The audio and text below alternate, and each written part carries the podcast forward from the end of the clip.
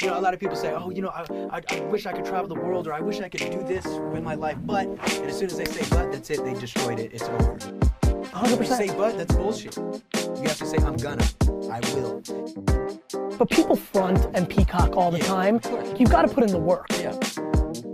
Like, like you're, you're, you're, you've got talent and all this, but like, again, reverse engineering your track, like, you fucking worked. Work hard. Definitely. And you're not gonna stop. For sure. And that's that. I remember when I started really blowing up and people would hit me up and say, Gary, you know, I went to high school with you, you got so lucky, I'm so pumped for you. And I would reply and I'd be like, yo bro, I'm not lucky. Remember when you went to the Jersey Shore and banged chicks? Yeah, I was worked. That's how I feel. So like, well, that, because you worked. Don't justify your dreams, execute on them.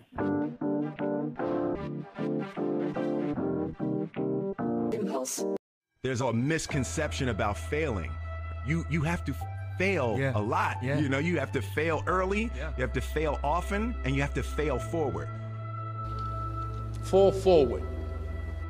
Early on in my career, I auditioned for a part in a Broadway musical. I didn't get the job. But here's the thing I didn't quit, I didn't fall back.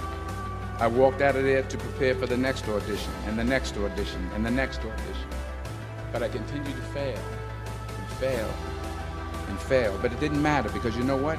You hang around the barbershop long enough, sooner or later you're gonna get a haircut. So you will catch a break, and I did catch a break. Do you have the guts to fail? If you're not willing to fall on your face, you can't create at a high level. To get something you never had, you have to do something you never did.